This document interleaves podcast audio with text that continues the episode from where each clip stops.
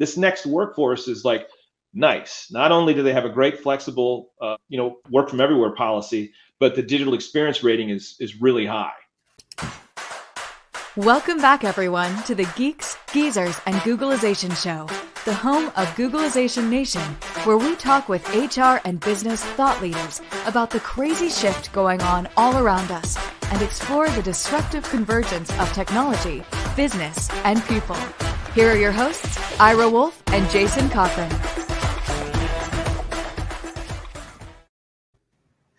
Hey, welcome back, Googleization Nation. Uh, we got a special edition today of the Geeks, Geezers, and Googleization Show, a show from the People Forward Network. My name is Ira Wolf. And I'm Jason Cochran. Thank you for being here, and welcome to all of our first-time listeners. If you think Geeks, Geezers, Googleization is just another live stream and podcast, think again. We're the heart and soul of crucial conversations focused on helping you reimagine your tomorrow and exploring the convergence of technology, people, and work. Googleization Nation, you're in for a real treat today. Just a few weeks ago, I was introduced to a soon-to-be-released workplace report called The Everywhere Workplace. The timing couldn't be better, as the worst of the pandemic finally seems to be falling behind us. I doubt anyone listening today will be surprised to learn that the long-anticipated return to work, return to normal, has been anything but predictable, adequate, or normal. In fact, for anyone who listens to me or follows me, you've probably heard me refer to our future as never normal. It's a term I coined during the pandemic in, in deference to the new normal, the next normal, future next, is I don't think that our future is going to ever be what we considered normal in the past. And it seems to be resonating. Just yesterday, I got four alerts, Google alerts, that people were talking about never normal. If you agree and you're watching on LinkedIn or YouTube, please give us a like. Uh, let us know your comments. Do you agree that never normal is where our future will be? But the return to work, which is what we're going to be talking about today, seems to fit this never normal theme. It makes today's conversation exciting, fascinating, and for some of you, probably pretty terrifying, especially if you're an employer. So, Jason, if it's okay with you, I think we're going to dispense with our usual opening Geeks, Geezers, and Googleization banter, and we're going to jump into our interview with our guests, Jeff Abbott, C E O of Ivanti, and David Shepherd, who's the global V P. Let me see if I can pull these together here and bring them back in. And welcome, gentlemen. Welcome, Jeff and David. Thanks, Ira. Thanks, Jason. Great to be here. Yeah, let's dive in. And, and Jeff, let's start with you first. Can you tell our listeners what Ivanti does and then um, a little bit about you and who you are? Sure. Thanks, Jason. I'm the C E O of Ivanti as of October twenty twenty-one. And Ivanti as a company, we're squarely in the I T solution space. So any company that has an I T department, we provide software to enable that department to do its job. Kind of three pillars, the, the security of the network and employees coming on and off the network. Two, device management, or what we call endpoint management, all the devices that employees bring to the table, whether it's a mobile device or a laptop or an iPad, whatever it might be, we provide the endpoint management. And then three, service management. So the way to think of it is we provide solutions to manage all of the devices, the onboarding and offboarding of those devices onto the network, and the, the service and security of all those devices. And as you might expect on today's topic, Jason, with you know, the everywhere workplace, in the last two years, we've been busy, right? A lot of companies taking all their employees, you know, out into the everywhere workplace and having to manage remotely. Uh, our solutions have become kind of at the forefront of what companies need to keep their, their devices and their people secure. David, you and I met uh, just about two weeks ago. We, we, well, I was in New York, you were in the U K. We were doing the launch of this report. This report seems to scream uh, disruption in, in a lot of ways. Uh, when we talk about what organizations are facing, uh, what work's going to look like, what jobs are going to look like. And the report sort of a, is an, I won't say an understatement. I think how people are addressing this is an understatement. Can you give us a little background on the Everywhere Workplace Report and what you found as the most significant finding? Yeah, there's a couple of things. Look, it, first of all, it's a great time to be doing this, right? We're coming off the back of a seismic shift in how we worked. I don't think if we asked any of us two years ago, we'd think we'd be in this position now. So it's a great time to go out. We surveyed approximately six thousand people, both in the workforce, but also as I T professionals, just to get a view of how they, what they had been doing, and also what the, the everywhere workplace actually means to them. And I mean, the, some of the, the stats that came back were, were very surprising. For example, seventy-one percent indicated that they would rather work from anywhere than potentially take a promotion. Actually, within that as well, maybe more eye-opening, sixty-four percent said they would potentially be prepared to take take a pay cut to actually give themselves flexibility and, and the ability to work from everywhere as well. You know, and then on the flip of that, and I think this this echoes some of the reverse of those stats, only thirteen percent of those canvassed said that they would actually want to go back to work into an office full-time. And then bringing it together, really, forty-four percent talked about the desire for hybrid flexible working. And I think that, as eye-opening as the bigger stats are, that's also an important stat as well, because that's a big, you know, portion of the, the, the survey population as well. And Jeff, when you saw the results of the report coming in, what were some of your first thoughts that came to mind? Yeah, Jason, I, you know, I think first of all, this is not our fathers and mothers and grandparents' workforce anymore, right? Uh, nine to five in the office is over. You know, if you if you kind of take the summary of the, the data David shared, eighty percent of the workforce is saying no. You know, you know, I consider this more important than promotion, more important than pay raise. And the employee, you know, the workforce in general is saying, I get more value out of being remote, and, and therefore I can afford to to take the pay hit or the, you know, pass up the promotion. And interestingly, if you if you talk to some of the surveyees, they say, listen, I can take a twenty minute break and and run to the market, or get the dry cleaning, or take care of a pet. That's so much more valuable to me than, you know, being pulled back into the office. And if you look at some of the, you know, larger, more recognized companies in the world, last summer when we thought we were on the downslide of the pandemic, they were requiring employees to come back, and they lost a lot of talent in doing so. People voted with their feet and left. I think that the most important conclusion here is we're in a new era of workforce, and it is not going back to what it's been for the past hundred years. Let me interject something there, Jeff, because, and this, maybe I should direct this to David, because this study came from the U K. There was a, a study that was just released. I saw it on LinkedIn through my, the thread last week. And they said that sixty-six percent of managers, and there was, I think, four hundred or so that were surveyed in the U K, said that they believe that work remote work initiatives would be pulled back. What would be your response to them based on what you found in, in the uh, everywhere workplace? Yeah, inter- interesting that. I mean, remote work anywhere, the, the survey clearly shows it's here to stay. I mean, if you delve into the report, twenty-four percent of people actually said that they would consider working elsewhere if remote was pulled. So, you know, probably be a handy time for me to pass over to Jeff in a minute. The remote initiatives should be growing and not decreasing at this point. You know, that again, quarter quarter of all those respondents said, look, if I'm told where I'm going to work from, I'm going to go elsewhere. So again, yeah, I'd like I'd like to see that those stats in more detail, but surprising, right? At the same time, I'd I'd say, Ira, that those managers are deluding themselves. I just, you know, if they believe that they're going to be able to control their workforce, the data clearly says they're not. And look, you combine the the conclusions of this study with the dynamics of what we're calling in the U S anyway, the Great Resignation, right? Employees are, again, are voting with their feet. They're deciding what's best for them. I, I kind of look at this as, if you all uh, recall the, the shift in the in the nineties and the early two thousands from a consumer standpoint, consumers took over control of their choice, right? Size, color, style became something that they demanded they get from their retailers, however they liked it. Not what the retailers would provide, but what they wanted. Consumers kind of took the power. Same thing's happening in the workforce. The individual worker is saying, I'm going to decide where and how I work. And in fact, some of the conclusions from the studies show that the, this next generation of workforce is even basing their decisions on their career based on the, the everywhere workplace policy of the potential employers. So before they even accept the role, they want to know, you know, is it my choice? Can I work from home? Can I come into the office sometimes? You know, can I hotel, so to speak, here and there? And there's even this notion of digital nomads. Those that can do their work from a from a laptop or a device are saying, well, I'm going to live six months here and then maybe a year here and so on. So they want literally no anchors. And I think employers who think that they, they're going to pull back on with the remote workforce are going to find themselves in empty conference rooms. And Jeff, when I when I was going through the report, the one word that just kept ringing in my head was freedom.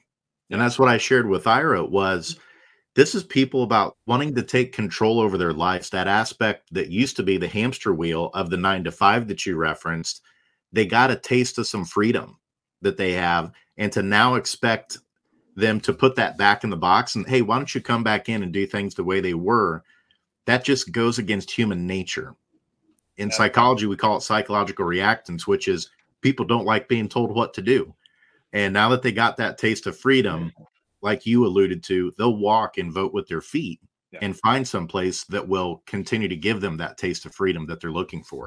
I think that's exactly right. And if you look historically, on average, it was only five percent of the total workforce pre-pandemic that was considered fully remote. Now we're looking at eighty percent plus. It's a, just a gigantic shift. And, you know, Ira, Jason, what's important to, to David and I is that our company can enable this for, for organizations. We enable the everywhere workplace. It's what our solutions do. So we're, you know, we're kind of anxious to get the word out on this because companies need to start preparing right now to make sure that they're keeping their networks secure, their devices secure, and their employees are able to, you know, onboard and offboard new devices all the time, however, you know, they want, with freedom and with kind of liquidity on the network and so on. But for I T leaders that haven't yet thought about this, one of the biggest concerns is cybersecurity, right? And, and, you know, if, if you're t- kind of turning a blind eye to enabling the everywhere workplace and not thinking about the security implications, you're in a bad place. You know, this has to be at the forefront of how you're preparing for this new workplace reality. Can can you dig into that just a little bit more? Because I I was geeking out about this report. I mean, there was just so much in there. But the part that I didn't consider before, and and and part of that is because I didn't hear anybody else talking about it. Because it's like H R, management, and then I T. It's I T, come and fix our computers, do this thing. Yep. The, the consequences of, of bringing people back to work on in hybrid, and maybe this is the reason people are saying everybody comes back full time, which isn't just going to work because the, the labor market's just not going to put up with that. But with everybody coming back in, as everybody passes through that front door, I'm carrying my smartphone, I'm carrying my tablet, I'm carrying my laptop. My kids were using it. I just was down the coffee shop. I was on vacation. Who knows, you know, whether we had V P Ns or if it was protected. And we're walking through that door and plugging into the corporate network. Talk about that a little bit, because again, it seems that people are just, that's not even consideration of when, hey, when we bring people back to work, what do we need to do differently? Yeah, yeah, no question. I'll make a few comments and I'll ask David to comment as well. Look, it, it is often overwhelming for companies when they realize uh, the kind of the, the digital on and off of their network that's occurring and the number of devices. And then take into account for a second some industries where I O T, Internet of Things enabled devices are also now on their networks. In fact, funny story, we have a we have a customer that we helped enable endpoint management, which does all this discovery and risk assessment and management of the devices on their network. And they called after being implemented for a month or two and said, we have sixty devices. We have no idea what they are. Now, this happened to be a company that managed chips. And apparently in the galley of their ships, the, the chefs had, had bought I O T-enabled toasters, right? So that they could turn them on and warm them up before they got into the galley. sixty toasters that, that are on their network. Now, you take that as an example, okay, low risk.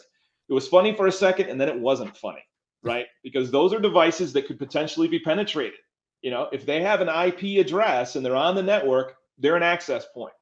So to your point, Ira, it, it is fascinating and daunting when you take into account the, the amount of edge computing that goes on these days. Edge meaning not central computing power to a corporation, but all the devices around the network, and it becomes extremely complex. David? Yes, yeah, so, uh, visibility key, and the from the employee side, experience whether you're in an office or out of the office should be identical. I T, yeah, it can drive us crazy because we need to be able to facilitate that. The one piece that comes with visibility as well that really helps in is context.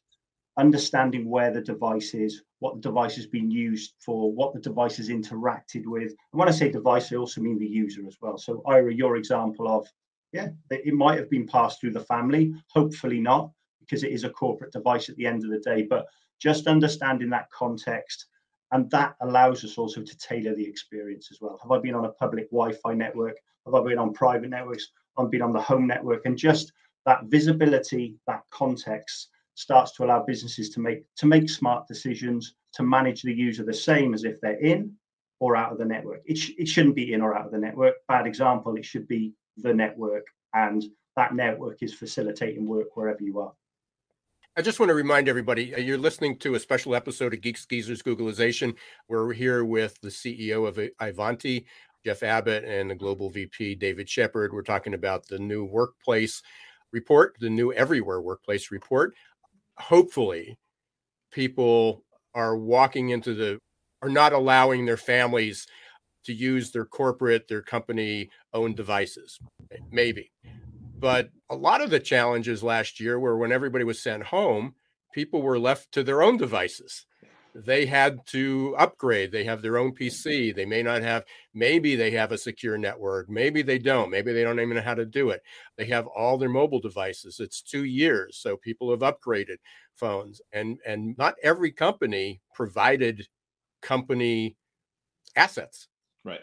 You know, to them. So they may be bringing their own assets back to work. And even, even if they have a P C or a laptop or even a tablet, it may not be a company owned smartphone, you know, no question. Yeah. Especially for frontline workers. Yeah.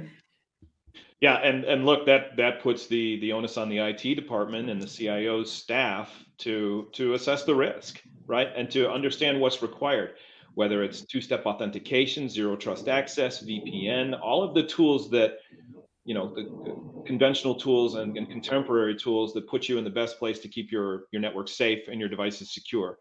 One of the tools we recently acquired as a company is called RiskSense. And this is a tool that we essentially, for newer customers, so first thing we, we push them towards. RiskSense is a tool that essentially goes onto the network and kind of, well, it crawls around and looks for, for you know, your most vulnerable points, whether it's remote digital computing points, the IoT devices, the central network, whatever it may be. RiskSense comes back with a report and shows you kind of red, yellow, green, where you have challenges or where you're unprotected, right? And then the next step of the process is to, you know, patch, which is essentially the remediation.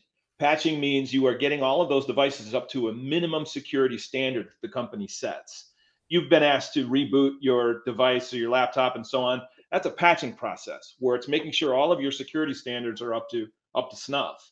So you're right, Ira, with, with you know, the last two years and the complexity of getting everybody back in, in a productive stance, incredible amount of new devices and, and you know, sort of previously dangerously low, low security, low access devices came onto the network and had to be assessed up to corporate standards. And that's not going to change. In fact, that's going to accelerate with the Everywhere Workplace. More and more people are going to expect a B Y O D situation, bring your own device to work, which is fine and can be very effective. It allows for a lot of autonomy of your workforce, but it has to be secure. And that's what we work on with our customers. It sounds like I, I need Ivanti to come into my house. About every, you know, all day long, I'm seeing devices joining my network. Anytime the kids or grandkids or neighbors or, you know, anybody comes in, everybody seems to, to be joining all the time. I don't know if you have a consumer edition of that or you're planning that, but that, that might be a good thing. Something to, something to think about for sure. I'll say this, though. There are stories out there of, of, of you know, cyber terror and, and criminals now penetrating households and, oh, and putting absolutely. ransoms on households versus businesses. Now, the you know, the ransoms are far smaller amounts. But I am hearing and reading about that, you know, the, the cyber bad actors are, are spreading, right, quickly. And and now getting, to your point, into our home networks and deciding, well, I can just shut everything down and get a, a five thousand dollars check before I turn them loose. It's it's not it's not uncommon to hear about that these, these days. We, war- we warned everybody this will be fascinating and terrifying. uh, we are live, and we do have a comment. I'm going to post it up here from Colleen. Good to see you, Colleen. Colleen's worked with workforce development for years, and uh, she asks, is, is this a revolution since employees have gotten rid of unions, provide four oh one k's instead of pensions, not providing health insurance? Is this freedom? It is freedom, but is it also a wake-up call to the owners that the masses can find ways to get what they want? I think that pretty much sums it up. I think Colleen has a point. I think she does. And this was what I meant by the, the power shifting, right? And look, it's the combination of the two things that are occurring, the everywhere workplace and the great resignation. People are, are saying, hey, I'm going to you know take a hard look around. Our, the study showed, as you know, Ira, that twenty-four percent of the respondents had changed jobs in the last twelve months, and another twenty-seven percent were considering it. So half the workforce has either changed or is considering it. And to Colleen's point, they know that they can, you know, approach potential employers with a whole different, you know, call it leverage, right? Ability to define kind of how they want to work and where they want to work, even kind of the style, devices, and digital experience they expect. We're now having to engineer into our platform what we call the digital experience platform. This means that we have uh, tools that will now measure the satisfaction of individual employees on the network, right? Is it a good experience? Do I get good service levels? Am I? Uh, do I like the tools and the software I'm able to use to do my job? And then it can roll that data up to a department level and a company level. Which, here, here's the point. The workforce is saying, I'm going to start measuring my opportunities based on the digital experience as much as the paycheck, uh, the work from home policy. All of this is now an indication of what Colleen is saying. There's a general power shift in the workforce. And if you, I'm just, you know, all those who are in, uh, you know, boss positions out there, if you ignore this, you're going to be in a bad place. This is something we all have to be conscious of as, the, as things evolve and continue. All I was just going to add was, look, productivity's up. That that's not being discussed. Employee productivity is up, so businesses are benefiting from it as well. So yes, the employees have more power to maybe dictate where they want to work from, but as, as an employer, you're getting more productivity out of, out of a happy employee. And Jeff, you mentioned the word experience there, and it makes me think about employee experience. So much of what we're talking about is about the employee experience. Can you tell us, were there some things that came out of your report here about the role and importance of employee experience in the everywhere workplace that either confirmed things you already thought or maybe were a surprise to you? Yeah, well, you know, again, to the point about the experience platform, the reason you have to start measuring it is because employees are demanding it.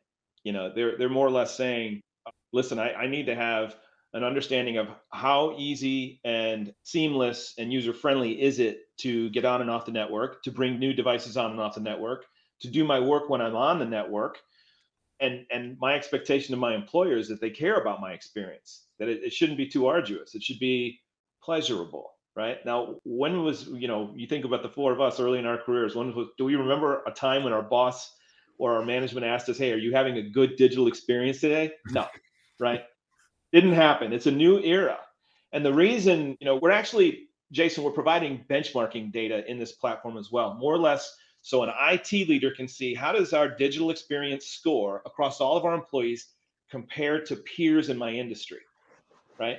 So that you can brag into the marketplace, we're rated as an A plus player from a digital experience standpoint. Again, you and I would be cross-eyed looking at that. This next workforce is like, nice. Not only do they have a great flexible, uh, you know, work from everywhere policy, but the digital experience rating is is really high, right? So that's where it's coming into play is, the tool sets, the experience, all of it is part of the decision criteria of this next generation workforce. And that brings up such an important point for anybody who's read anything about me, follows me on LinkedIn, heard me speak, read my book. You know, I've, I've talked about, primarily was focused on the candidate experience. And there was an acronym, and I and I give credit to Debbie Levitt. And she came up with this acronym of, of F C D D. And for short, it's effed up. Um, the candidate experience, employee experience. And it stands for frustrating, confusing, disappointing, or distracting. You know, those are the four elements. And ultimately, what I hear you saying is that we employers now need to remove frustration, confusion, disappointment, and distraction. When I share that with you, and I think that may be the first time you've heard that, is there anything that comes to mind of if, if here's the first thing that a company can do to remove one of those four elements, frustration, confusion, disappointment, or distraction? David? That's a great, a great question. I think it's um, remove complexity is, is the first way of, of solving frustration, right? Take complexity out. We've talked about one network connecting from anywhere.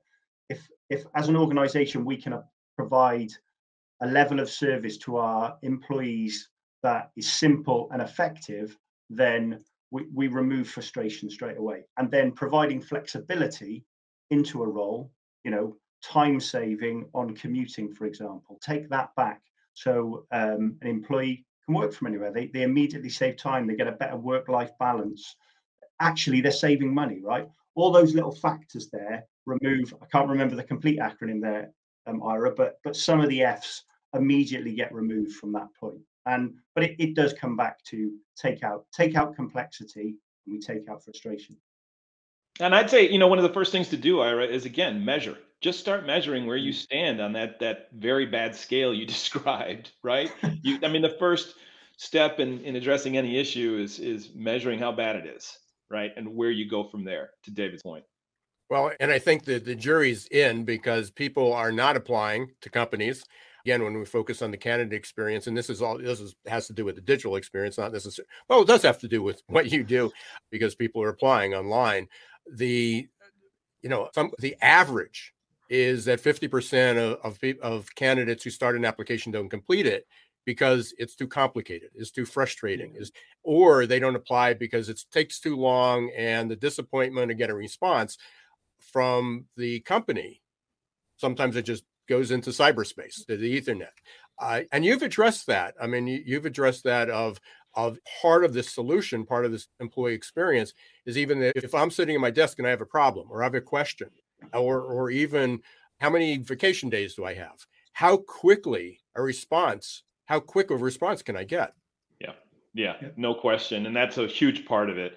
You know, one of the things we're doing as a company is is you know trying to anticipate the needs of newly onboarded employees. We just did four acquisitions, big acquisitions last year. Plus, we've had a fair amount of uh, turnover, like every company in this everywhere workplace, and and you know the Great Resignation. So we've been rethinking every new employee's experience coming into the company. And we actually created inside of our intranet uh, the Ivanti Everywhere Workplace homepage. And it essentially, to your point, Ira, tries to think, what, what are going to be the most typical questions people want to know they have, whether it's benefit related, work related, or even kind of what the company's mission and core values are, right? A lot of times, and that's that's an interesting aspect of the study too. You take the digital experience and everything we're doing to prepare and enable the everywhere workplace. The other thing the respondents are saying is, I want to know that we're connected to something that's positive in the world. You know, the, the kind of the mission and core values of the company need to align as well. So to your point, we're trying to make it a very seamless experience and kind of self-serving as much as possible. Find what you're looking for pages on our own intranet, so our own employees can very quickly have, they have a source where they can find what they want to know, right? And that takes curation. You have to have people that are watching it all the time and updating it. The minute it's stale and out of date, they won't go back, right? So enabling the everywhere workplace is just as much about thinking of the employee experience, kind of like what you know Disney does with their theme parks. They engineer the experience. We we have to do the same thing from a from a conventional company perspective and a digital perspective. We actually have another comment, and this this tees it up, and we sort of talked about this, but maybe we need to reinforce this from Keenan. Uh, hey, thanks, Keenan, for joining us and asking the question. He talked about a lot of companies have accepted hybrid work. I mean, they've realized that's gonna that's gonna be part of that. Company people are going to work two days in the office or three days in the office, two days from home, back and forth. You know, is this something you guys have taken into consideration? Yeah, no question. And in fact, Keenan, I can I, I can identify with your point. We as a company in the beginning of the pandemic, every two or three months, we'd say, okay, here's the plan. You know, we're going to allow for half the office to come in on Tuesdays and Thursdays, and the other half to come in on Mondays and Wednesdays, and Fridays is a flex day. And three months later, we'd say, and oh, by the way, we're going to put in a hoteling system where you log in and you pick the office or, or the workspace you want, and we'll make sure it's ready when you get there. And then after a year and a half, when this, you know, kind of the conclusions of this study became firm, which is you got to give the employees full freedom of choice. You, you don't have to structure policies to try and escort the herd one direction or another. Just allow for them to choose. It, to Keenan's point, though, it still comes with you know, a burden on the on the leadership of the company to figure out how do we enable for the departments that do want to have people come in a couple of days a week, because collaboration, we all know, is important in some departments. Our own engineering department, the folks that actually write and code the software, they need to interact. They need to get in conference rooms here and there. So the local offices are making decisions wherever they are in the world on how that's going to work and enabling it. But yes, we are engineering into our software the flexibility to allow for that very, you know, hybrid work environment. And you have to, right? Luckily for us, a lot of that was already engineered into the product, so it has the flexibility to do that. But, you know, more and more, it's going to be, I think, for companies, department by part, department, office by office decision that they have to enable. Yeah, I think uh, just on that, it's, and we talk about it in the report, it's not one size fits all anymore. And even the two days here, three days here, it is, it's what the employee chooses and experience, and how we as an employee, that employer, try and facilitate that experience with understanding the right context of, of the employee. Hey, David, we said that we were in sync after our, our kind of couple hours together a couple of weeks ago, uh, and you just read my mind. You just pulled the question. One size fits all. There was a significant difference in with gender, men and women, and also difference in outlook of, of the future of work from millennials and Gen Z versus boomer, boomers and Gen X. Can you address the differences that you found? Yeah, so there were some on the gender divide. There were some interesting. There were some interesting statistics that came through. So more more women, more people that recognize themselves as female did did report more negative effects of working. Let's say we're working remotely all the time. And it, and, and it talks about it in the report, but three times from the female side, three times that a female is three times more likely to be the primary childcare giver at home, which which does stimulate sometimes the second shift syndrome when children come in from school or there's homeschooling. There is extra functions to, to be done at home. And so, yes, sometimes you do need to divide between, especially working from home and also then providing childcare and family care. So that can create negativity. However, we do read in the report as well that, you know, and it is called out on the female side that that there are some huge benefits with the flexibility of work schedules, the ability then to approach childcare in a different way. Interestingly, men saw it slightly different, reporting negative effects that around maybe promotion or career development, time face-to-face with their bosses was called out. So yes, we've talked about a lot of positives, but there's definitely a call out in the report around, I think Jeff just mentioned it a minute ago, lack of interaction with colleagues or bosses or management in a face-to-face way is still something that people consider important. Jeff, any any additional comments on that or anything? Yeah, no, I, I echo what David said. I, I look, the I think the study, you know, during the, the heat of the pandemic over the past two years, women definitely were, you know, in a not as advantageous a place, right? Because, in fact, I know a lot of, of working women and mothers who also began homeschooling at that point, right? Because schools weren't open. Now, the data is conclusive, though. Since schools have reopened, or for the most part reopened, women are thrilled with the thought of the everywhere workplace, right? Because now kids are back at school, childcare is covered, and I have all this flexibility to get everything else done that, that that's um, you know, on my shoulders as a working mom. So I think, you know, again, there is a gender divide in terms of the the everywhere workplace experience, but all agree that they'd rather have the flexibility and defy, decide for themselves. And I think that's a really important point, and I'm glad you, you brought that up, because although seventy percent of the women, according in came out in the report, had a negative experience with remote work, they were still, the majority were still in favor of it. They yeah. still wanted to move toward that. They just wanted a better experience, which yeah. fits back into a, our conversation that we had before. In the report, I, I think sort of a summary, I don't know if it was intended as that, is you came up with a couple different archetypes, and it fits into that four different personas that, you know, people will fit in. And you talked before about, and I thought this was fascinating. And, and again, it predominates in the, with the millennials and maybe even more so with Gen Z, is that they want to work from anywhere. I mean, this isn't, this isn't the every, this is literally the everywhere workplace. Yeah. They want to work from anywhere. Right. Yeah. That, that digital nomad, right. Which I think has just become a reality here during the pandemic. When people look, I think the world was very concerned at this time two years ago, if to David's point a little a little while ago, if productivity would be maintained, if if if the workforce could continue to get everything done. Now, if you're a heavy manufacturer, you have to have people, you know, in in the factory building and so on. but for largely for the professional services, you know, part of the economy, we proved it. The world proved it. Yes, we could maintain productivity. In fact, to David's point, increase productivity with the flexibility. So it's kind of, you know, all right, check that box. Well, then in that case, Mister or Missus Employer, I don't necessarily want to anchor myself to a city or a location. I'm going to be more transient than that, but I commit to you, I will get my work done.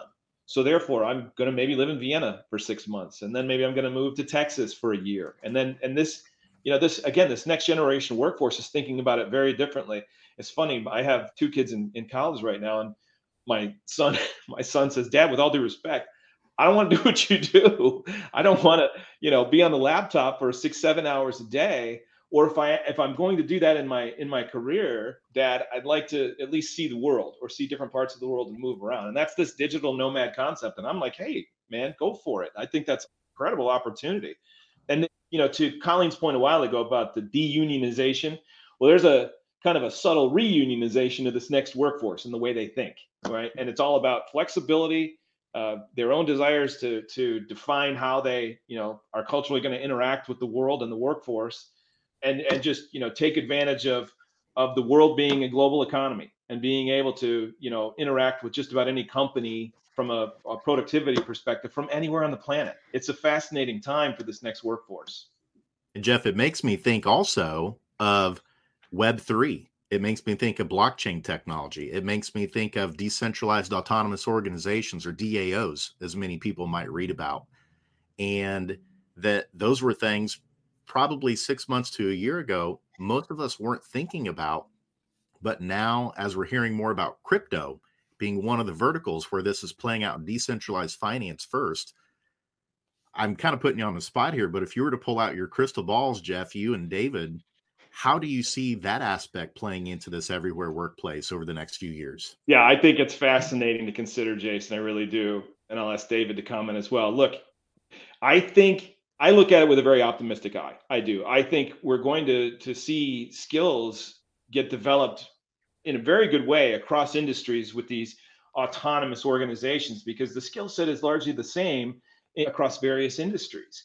So we're all going to enjoy kind of this post-collegiate education system of improving skills with these autonomous organizations, and therefore the workforce is going to be generally better and better enabled for whatever job. So one thing we have to get used to as employers, and, and anybody who, who's out there right now doing any hiring, if they look at a resume and they see more than a two or three year stint, that's a veteran, right? Somebody, you know, I, my father was forty years with General Motors, right? And he couldn't believe it when I left my job after five years early in my career for something better, right? Well, now, you know, five years, are you kidding me? That's a lifetime, right? So this workforce is saying, look, I have skills to transfer just about any industry, depending on, you know, which, which area I work in.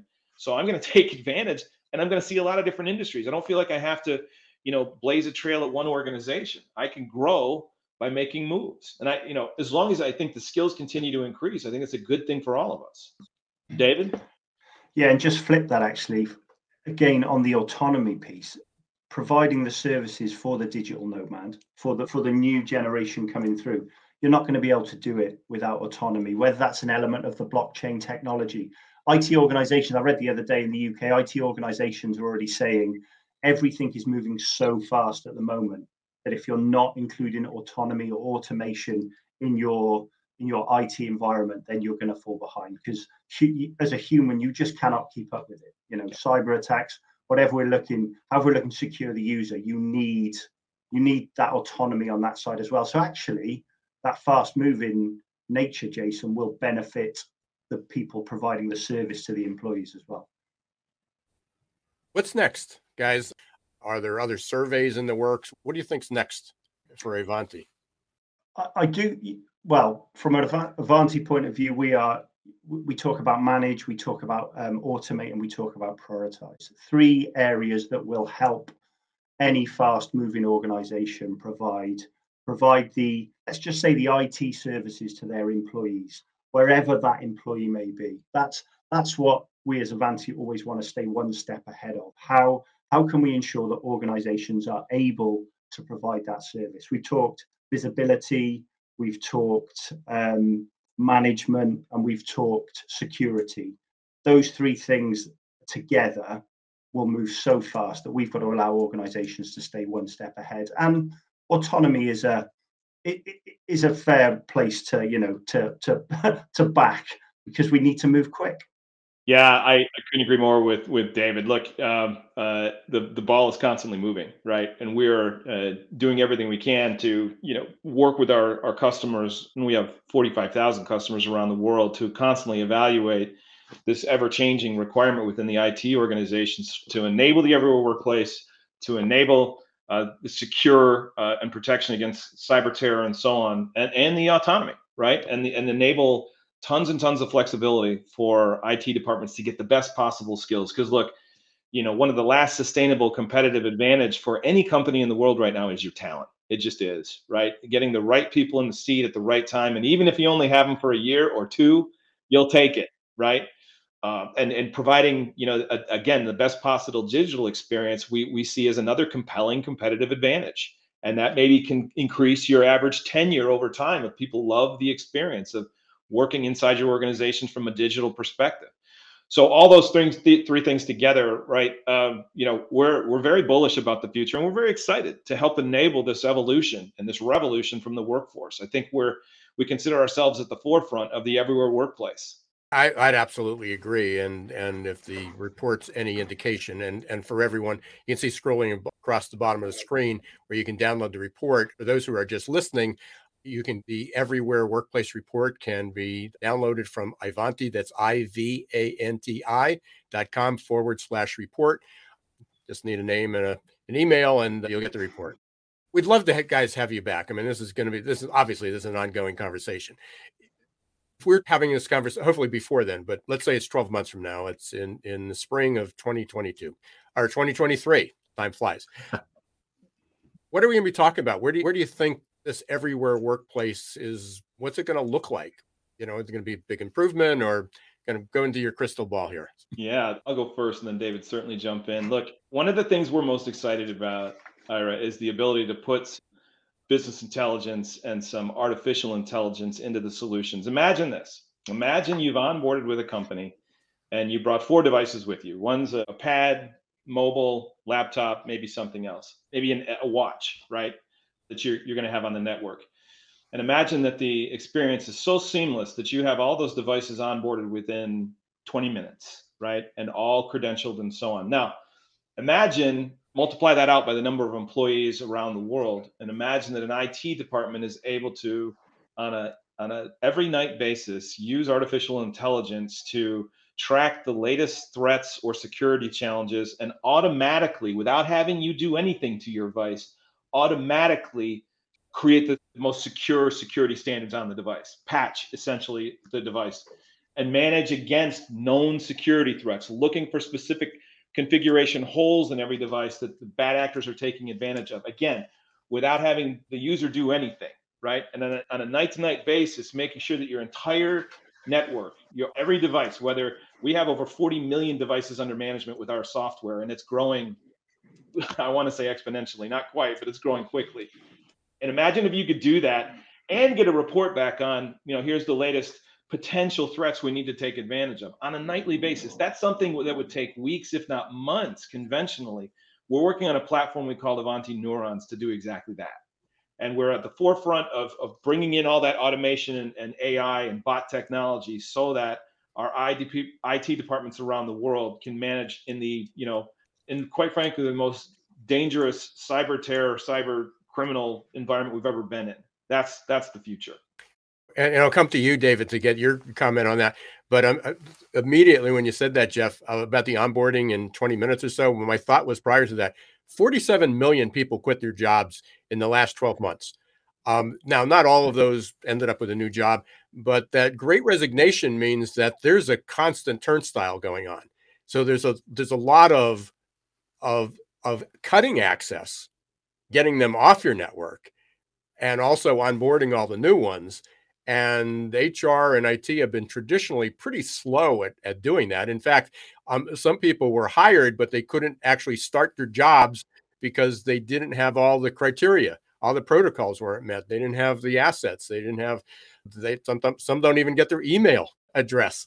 in that short a time. So to be able to speed that up is absolutely necessary. Yeah, for sure. David.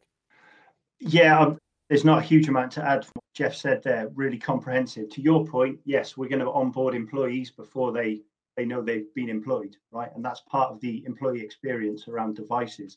I, do, I think I'd like to say Ira will be back in twelve months' time. The platform's there. It's it's going to challenge your never normal. That's, that's I think, what I think at this point, that you're never normal. Should it ever be normal? Probably not. But we're going to we're going we're going to challenge that never normal and, and, and make sure employees get the right level of experience. But again, I T, I T professionals are going to be able to have sleepful nights as the report generates and and and and, and be on top of everything every day. We're getting pretty close to the end here. I just want to put this up one more time for everyone, and then we'll get some final words. Here is what the, this is the cover of the report, the Every Play, Everywhere Workplace Report. You can get that at Ivanti, I V A N T I dot com forward slash report. Get your download there. Highly recommend it. And uh, it's, it really is sort of the, I won't say the Bible yet, but it's certainly a great resource, a lot of insights there, and, and certainly a lot of advice and, and warnings for companies that are, this got to, this has to be part of that conversation. Should we bring bring people back to work? What does it look like in recruitment? Where do we recruit? Great opportunity now. We recruit anywhere in the world. What's the consideration for security, for I T? And it's not just looking at your I T department and go, how quickly can we get this person on in Malaysia? A lot of other considerations. Jeff, final words. Well, first of all, Ira, Jason, thanks for having David and I. We truly enjoyed it. And we do think this study is uh, is important for, for every organization to absorb and to think and interpret for their environments and their workforces what they need to do. Look, it, you know, it's going to continue to change. It's going to continue to be, as I said, a moving target that we all have to keep up with. And I think that the interesting evolution is not only in the in the workforce kind of starting to get the leverage to demand how they want to work and, and the experience they want to have, but also that the whole technology aspect of, of the world is now, you know, front and center for C E Os. And if it wasn't before, it certainly is now. You're going to have to pay attention to what it is that draws the best talent, keeps your, your networks the most secure, and creates the most productivity. So it's an exciting time from where we sit. We feel like Ivanti's at the right place at the right time. And, uh, and we've got a ton of proof points on how to assist all of our customers out there around the world. And, and again, you know, the Everywhere Workplace is, is the new reality. I'll just leave it with that. And, and any, and any other assets or any other information that they want, they can reach out to you, or they can go to Ivanti, I V A N T I dot com. So it's a robust, in, very interesting website, but you can also get the report down there. And uh, both of you guys are on LinkedIn. So if people want to connect or yeah. get some information that way, correct? Absolutely.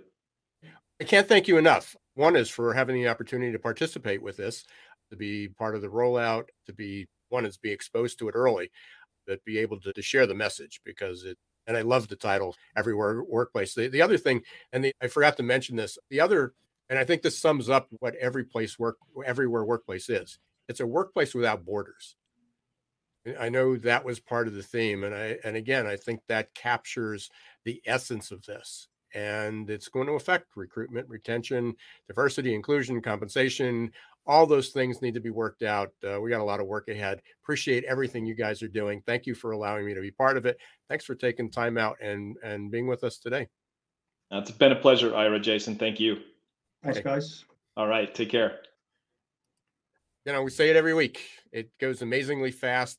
What a rich, robust conversation.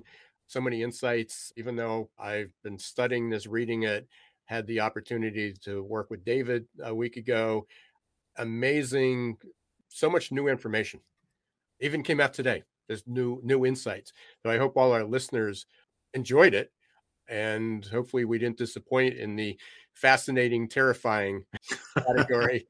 I'm just going to show this one more time. This is the report, Everywhere Workplace Report.